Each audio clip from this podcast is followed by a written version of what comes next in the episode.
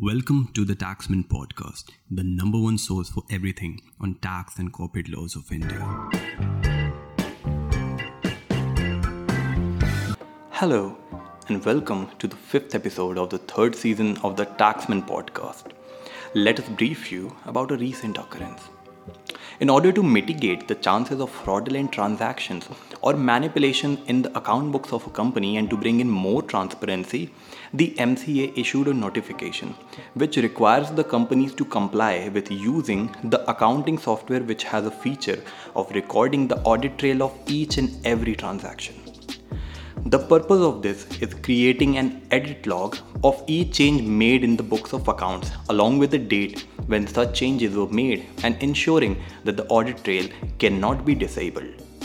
The amendment is effective from the financial year commencing on or after 1st April 2022 and companies need to ensure that the above mentioned accounting software is in place by then. Now, let us explain to you what an audit trail really is. An audit trail is a step by step sequential record that provides evidence of the documented history of financial transactions to its source.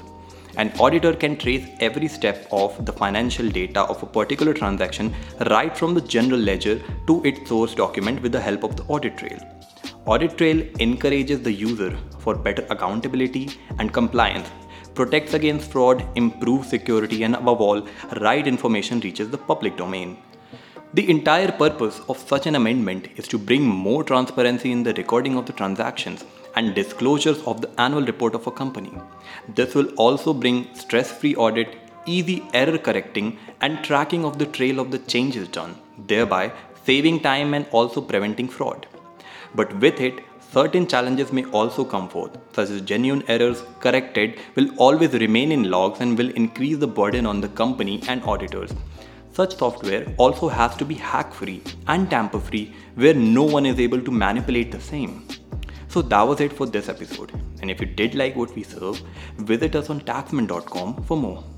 Follow us on Instagram, Twitter, and Facebook for daily updates on the biggest tax and corporate law news.